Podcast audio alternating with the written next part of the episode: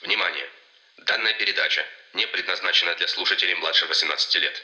Она содержит описание сцен жестокости и насилия и может спровоцировать неприятные переживания. Не рекомендуется к прослушиванию лицам, находящимся в физически или психически уязвимом состоянии.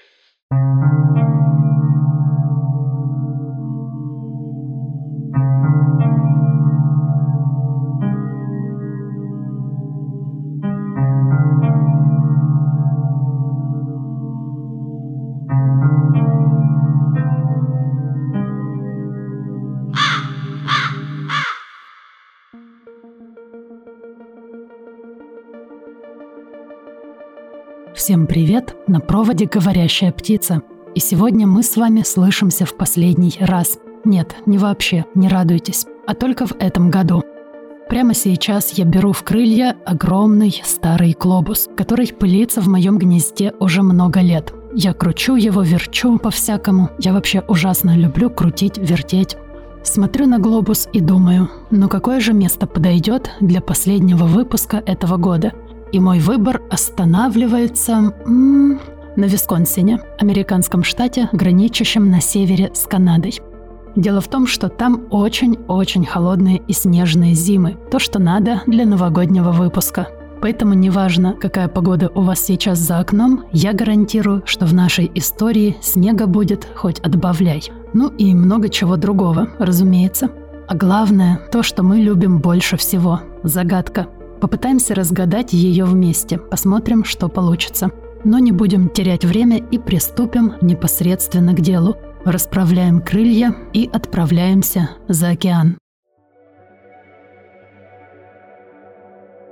Все события, о которых мы будем сегодня говорить, происходят в конце 70-х в штате Висконсин – в энциклопедии США о климате Висконсина говорится, что для него характерно значительное количество осадков, зимы здесь обычно холодные, ветреные и снежные, а температура опускается до 40 градусов Цельсия.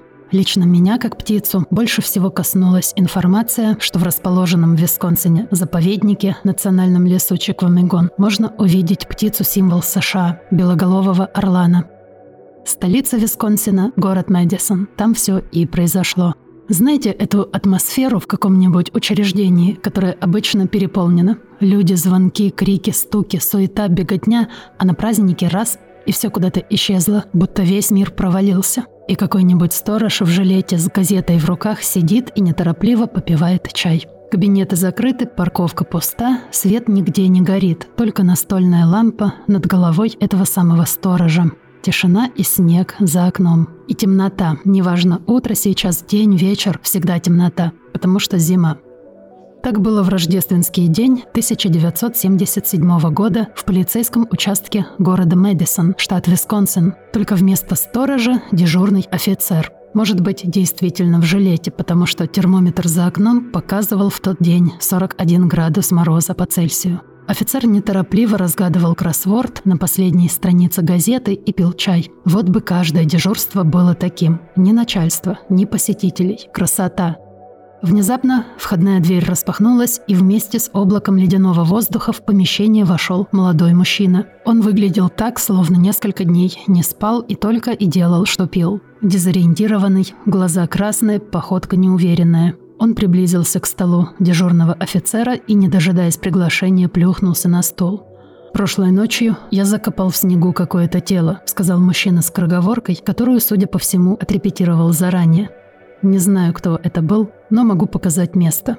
Офицер отложил чай и кроссворд, и то, и другое было окончено наполовину. Настенные часы показывали только 10 утра, а день уже обещал быть длинным.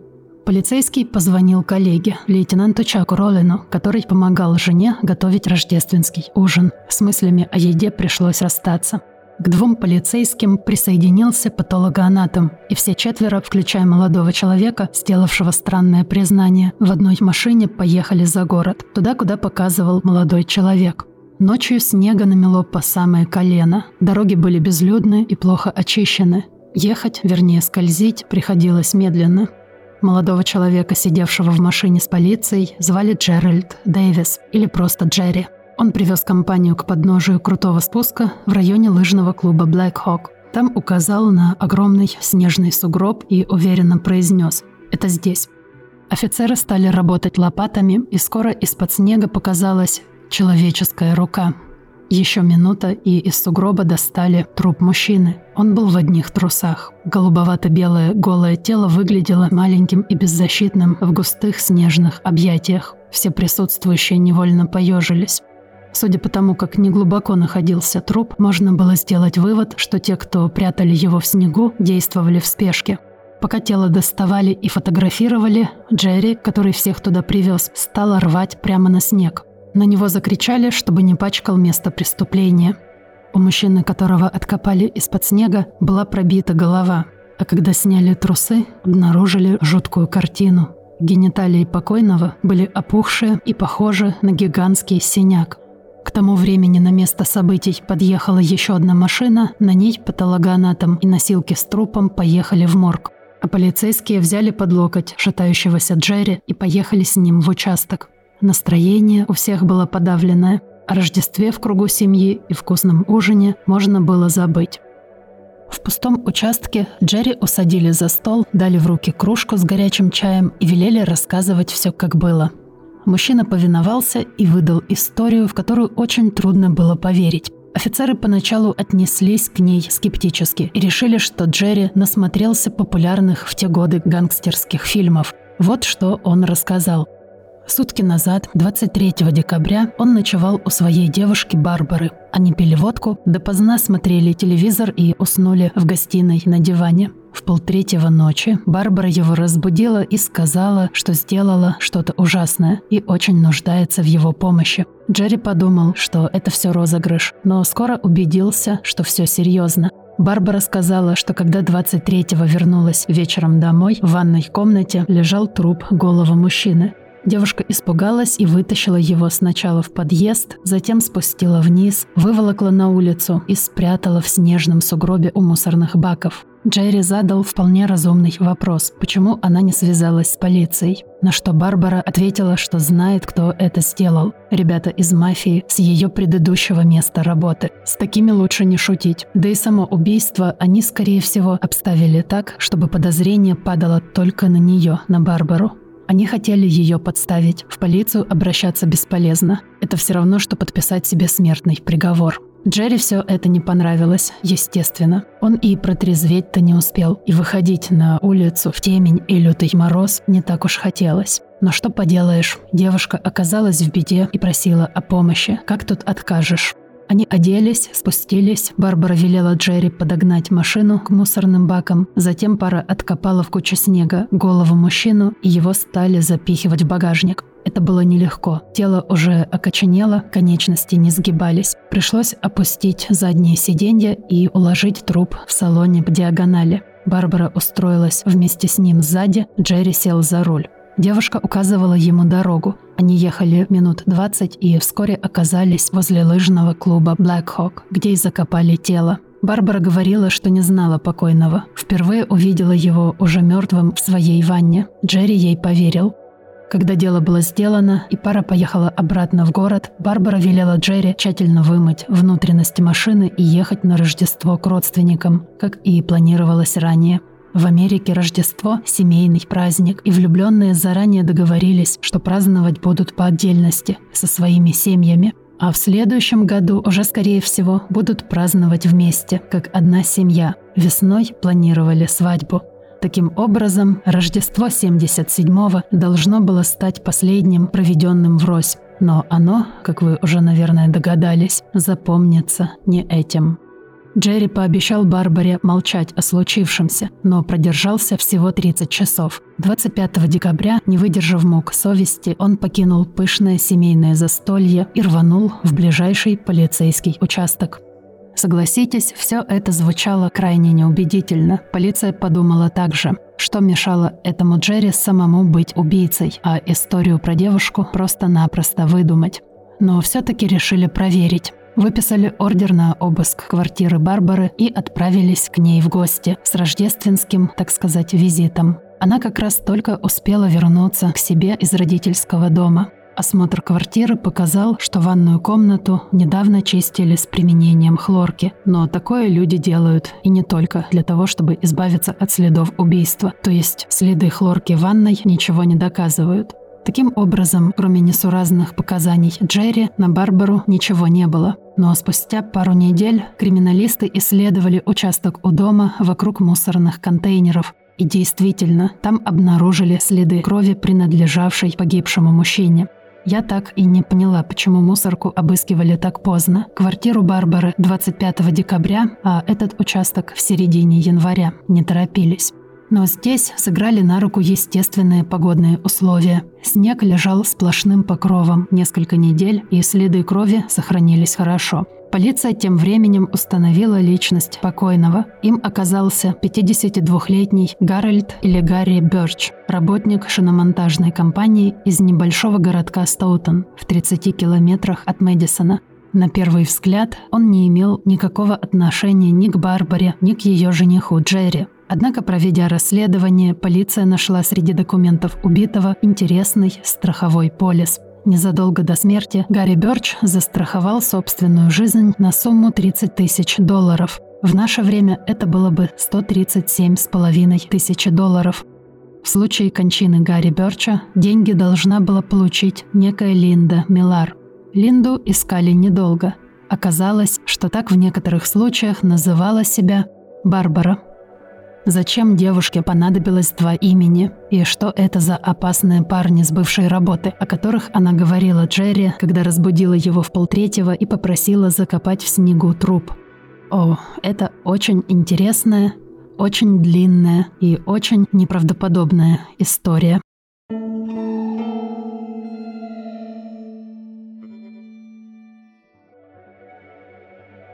Барбара Хоффман. Так на самом деле зовут героиню нашего рассказа. На момент описываемых событий ей было 25 лет. Выросла в благополучной семье в пригороде Чикаго. В школе училась блестяще, участвовала в самодеятельности, ходила в спортивные секции, свободно говорила по-немецки и по-французски, что для американки довольно необычно. В общем, портрет классической умной девочки из счастливой семьи. У нее был коэффициент IQ 145, очень высокий показатель. Для сравнения, считается, что половина всех людей на планете обладают уровнем 90-110. Это так называемый средний показатель. У Барбары 145. После школы ее без экзаменов приняли в университет Мэдисона, да еще и выплачивали стипендию. Девушка стала изучать биохимию в 1974 году. Вскоре Барбара осознает, что стипендии не хватает на ту жизнь, которую она для себя наметила. Пришлось искать работу.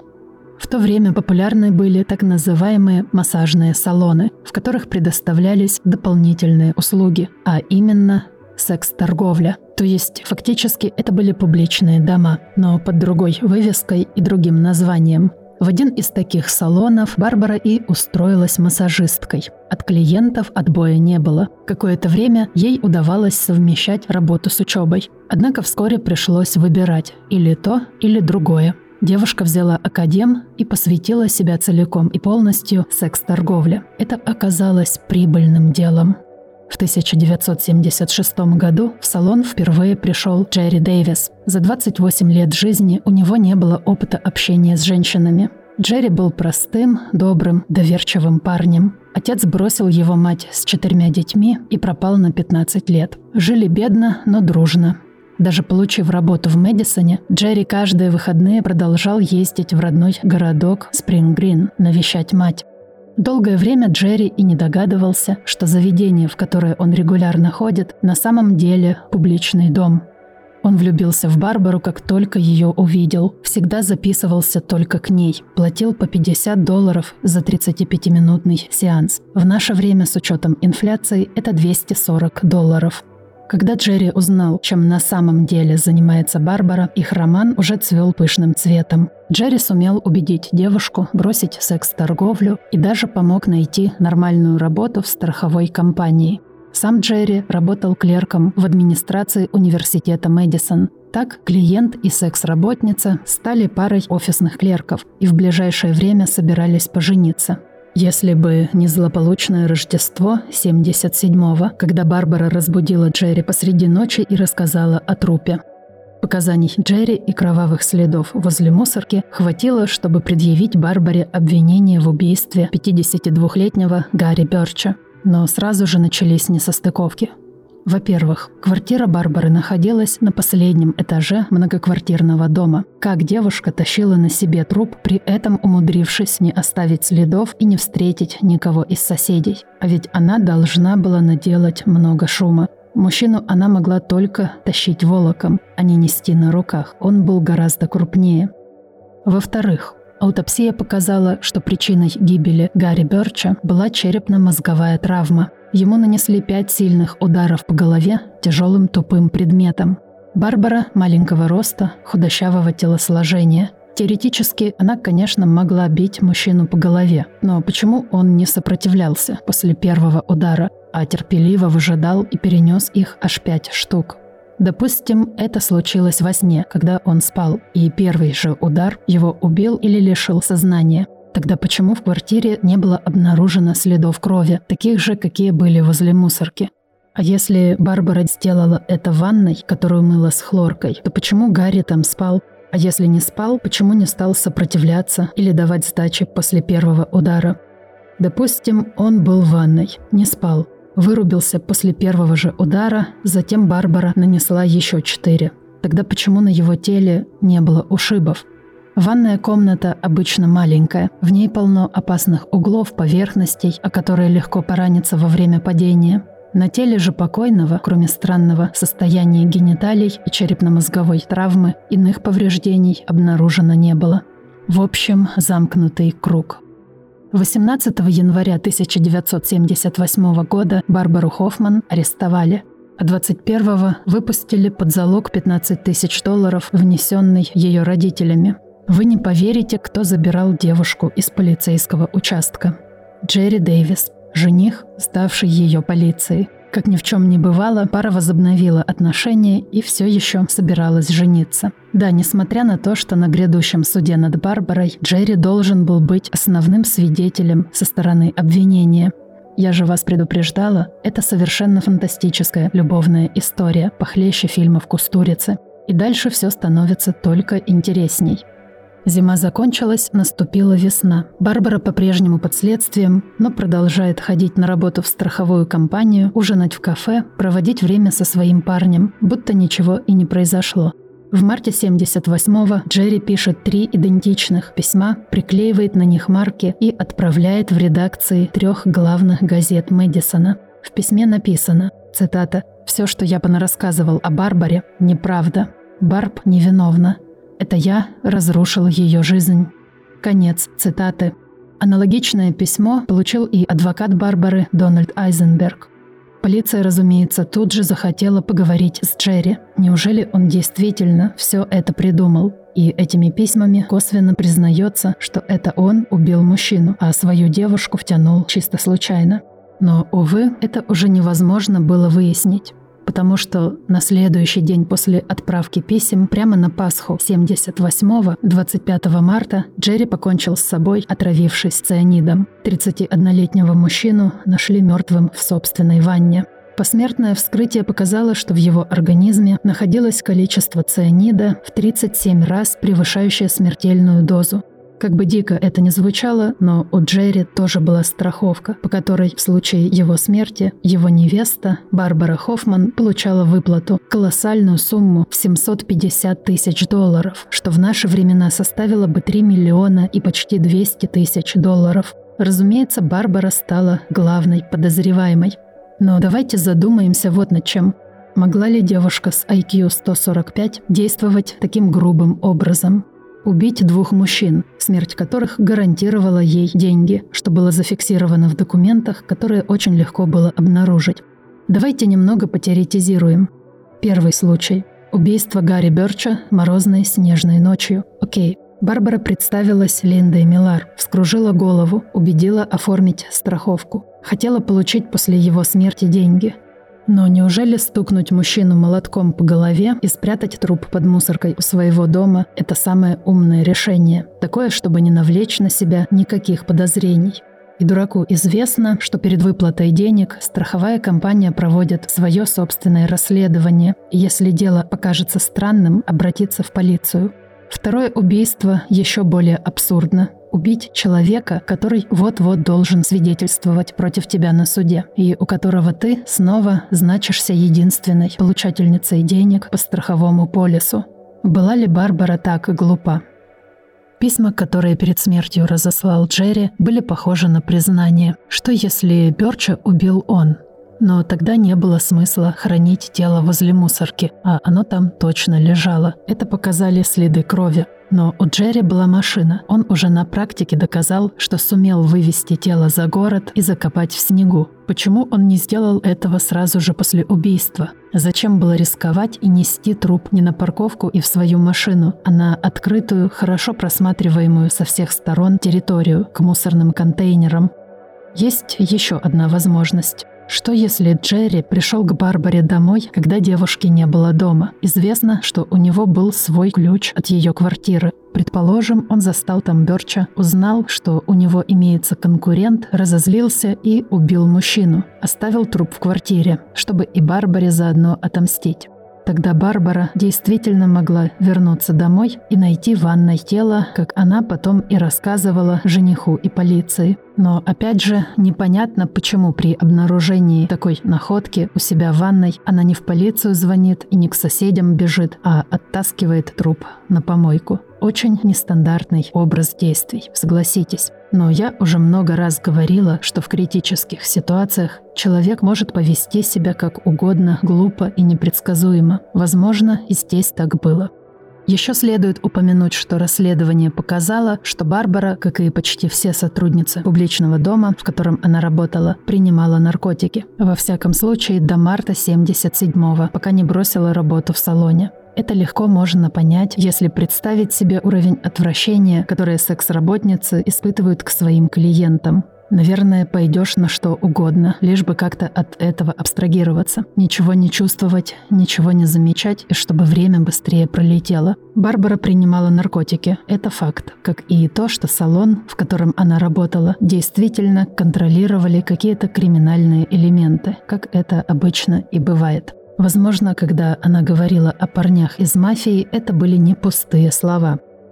Через какое-то время произошло еще одно неожиданное открытие. И как часто бывает с серьезными открытиями, оно произошло совершенно случайно. В морг поступил практикант. Старый патологоанатом стал показывать молодому коллеге, как работать с образцами ткани. Для примера использовали ткань покойного Гарри Бёрча – Работа тонкая, ювелирная. Чтобы правильно сделать надрез, нужно низко наклониться.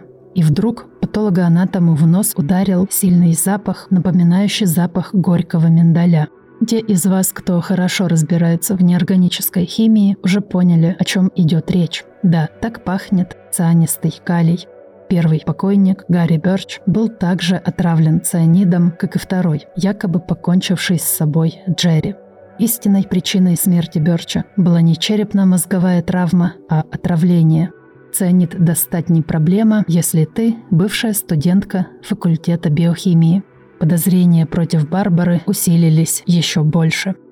Но полиция все же не могла игнорировать ее слова о мафии из публичного дома. Отправились проверять бывшее место работы Барбары, так называемый массажный салон – один из менеджеров, человек по имени Уильям Гувер Геррет, показал, что Барбара как-то поделилась планами женить на себе одного простака и заставить его оформить страховой полис в ее пользу. Затем отвезти бедолагу в Мексику и там с ним покончить. Не в плане разорвать отношения, а в плане убить. Кремировать, привезти урну с пеплом домой, в Америку, чтобы у полиции и малейшего шанса не было установить причину смерти. Герат повторил эту же историю под присягой на суде. Его показания составили часть доказательной базы обвинения. Суд над Барбарой Хоффман начался через год после того, как морозным рождественским утром Джерри ворвался в пустой полицейский участок – 16 января 1978 года состоялось первое судебное заседание. Кстати, это был первый в истории США суд, который от начала до конца транслировали по телевидению. Публика была, разумеется, в восторге. Еще бы. Здесь было все, что так любит толпа. Коварная красавица, секс, деньги, предательство, любовь. Только любовь к кому или к чему? Считается, что любила Барбара только деньги. Но тогда из двух мужчин предпочтительнее было бы убить второго, того, после которого останется 750 тысяч, а не первого с его жалкими 30 тысячами. Если показания менеджера салона правда, и Барбара действительно имела в голове четкий план относительно Джерри – женить на себе, отвезти в Мексику, убить, получить 750 тысяч, Зачем за пару месяцев до этого убивать в своей квартире Бёрча, привлекая к себе настолько огромное внимание, ставя под угрозу будущий брак? Ведь после этой истории с закапыванием трупа Джерри мог бы ее бросить, отменить свадьбу, аннулировать страховку. Когда у тебя в руках вот-вот будут 750 тысяч, ты не станешь рисковать ими ради какой-то мелочевки. Если все эти вещи очевидны даже нам, уж тем более они должны были быть понятны такой умной девушке, как Барбара. Итак, какими же были доказательства на суде против Барбары? Показания менеджера публичного дома о том, как она планировала убить Джерри, своего будущего мужа. Показания одного из бывших преподавателей Барбары. Он сказал, что девушка должна была хорошо разбираться в ядах. И добытые полицией подтверждения того, что незадолго до декабря 77-го, когда, как мы помним, все и началось, Барбара приобрела в большом количестве цианистый калий. 28 июня 1989 года за недостатком доказательств с Барбары сняли обвинение в убийстве Джерри Дэвиса, но признали виновной в убийстве Гарри Бёрча, связь и даже знакомство с которым так и не смогли подтвердить. Иными словами, она убила того, с кем ее никто никогда не видел и от кого она теоретически могла получить 30 тысяч. Но не убивала своего жениха, после которого оставалось 750 тысяч. Барбару приговорили к пожизненному заключению. Телевизионщики сняли ее лицо крупным планом, когда зачитывался приговор – Девушка не выглядела ни расстроенной, ни удивленной.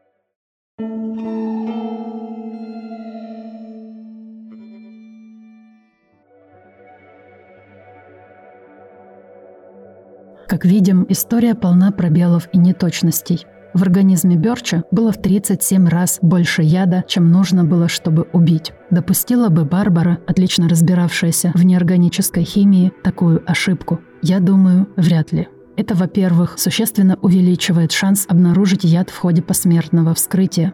Во-вторых, даже заставить человека употребить внутрь такое количество вещества будет трудно. Он может почувствовать подозрительный привкус, напоминающий вкус горького миндаля. Если Барбара действительно отравила двух мужчин, почему в первом случае так сильно ошиблась с дозировкой, а во втором нет? Вот моя версия, как все было. Барбара и первый убитый, 52-летний Гарри Бёрч, были любовниками. Он нравился ей по-настоящему, не из-за денег, которых у него и не было. Цианид был куплен только и исключительно для Джерри, который, кстати, и не подозревал о наличии Гарри. Знал ли Гарри о Джерри, неизвестно. Я думаю, знал потому что они оба посещали квартиру Барбары, но ни разу не пересекались. Возможно, Гарри даже был посвящен в планы Барбары относительно Джерри – убить его и заполучить его деньги. Известно, что 22 декабря 1977 года Гарри был на вечеринке в своей шиномонтажной компании. Веселился, выпил немного, приехал к любовнице Барбаре, у них был секс. Помните состояние гениталий, обнаруженного в снегу трупа? Они были распухшие, похожие на огромный синяк. Скорее всего, результат бурно проведенной ночи, потому что инфекции при посмертном вскрытии не обнаружили, чисто механическое повреждение. После длительного секса Гарри пошел на кухню, сделал себе чаю или кофе, нашел в шкафчике банку с белым кристаллическим порошком. Может, был еще не совсем трезвый, с трудом понимал, что делает. Может, было еще темно, не рассмотрел. Барбара всего этого не видела. Спала, принимала душ или было уже утро, и она пошла на работу. Известно, что 24-го она работала. Гарри выпил смертельный напиток и мгновенно скончался. Барбара увидела это, запаниковала, оттащила его к мусорным бакам. Далее мы знаем, как все было. Попросила Джерри помочь и так далее. А вот Джерри она отравила уже запланированно, для того, чтобы он не свидетельствовал против нее на суде. Неплохая версия, правда? Но в ней есть одно огромное белое пятно – пять ударов по голове Гарри. Случайно себя отравить можно, а вот по голове избить вряд ли. Но и Барбару трудно представить с молотком в руках, ведь считается, что ее орудием выбора были яды, иначе зачем бы она приобрела столько цианида? Положим, Гарри уже явился к ней с пробитой головой, но кто в таком состоянии займется сексом? Да еще и таким бурным, что распухли гениталии. Даже если так, Барбара наверняка обработала бы и заклеила рану, что было бы заметно при посмертном осмотре. Как ни крути это дело, а концы с концами сходиться не хотят. Может быть, слова девушки о том, что здесь замешана мафия, были не выдумкой – Удары по голове действительно больше похожи на мужские разборки. Женщины чаще выбирают бескровные методы расправы. И все это дело такое. На первый взгляд все просто. Черная вдова убивала мужчин ради выплаты по страховке. Но если копнуть глубже, много странностей. Барбаре Хоффман сейчас должно быть 70 лет, и по последним сообщениям в прессе она все еще находится в женской тюрьме Тайчида в Фон-Дюлак, штат Висконсин. В течение всего срока заключения от интервью и встреч с журналистами Барбара отказывалась. Известно единственное ее высказывание. Цитата. «Я не совершала того, в чем меня обвиняют». Конец цитаты. Но разве не все они так говорят?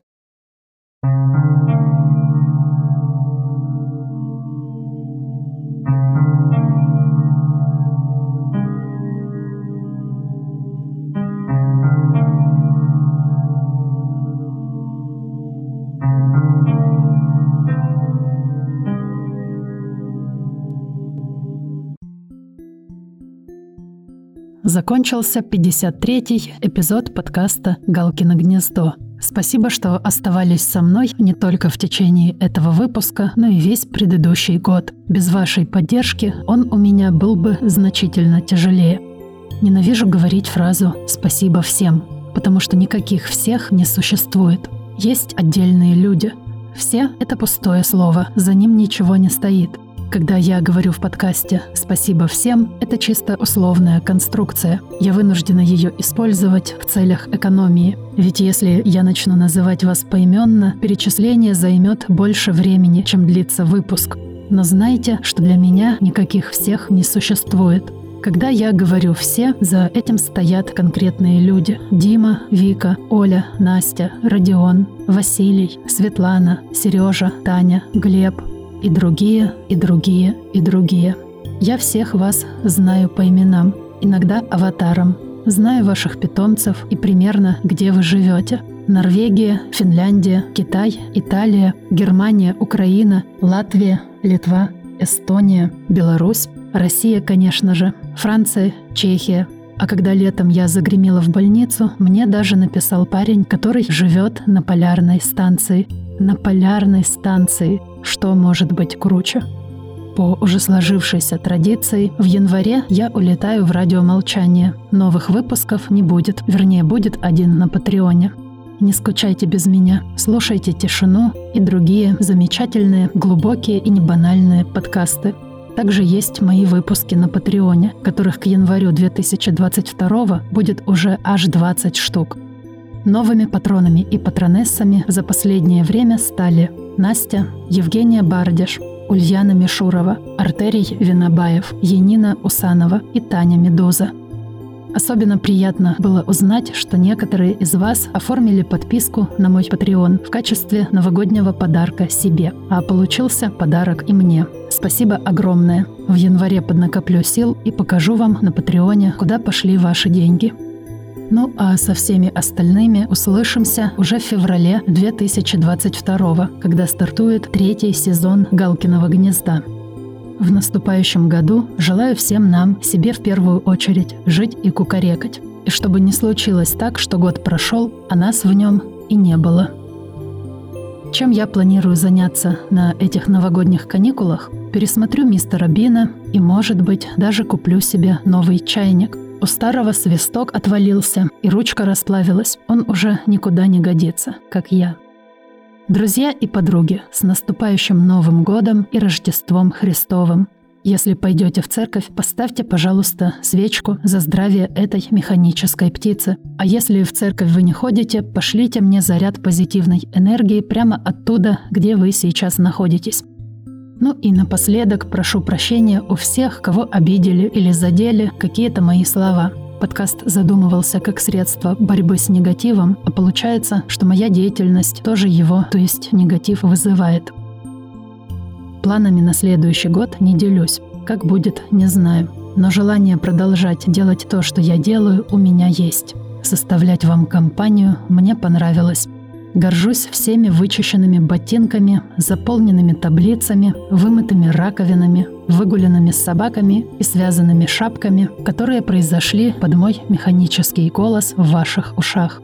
Неплохая команда из нас получилась, да? С Новым годом и Рождеством Христовым! Ваша Галка. Thank you.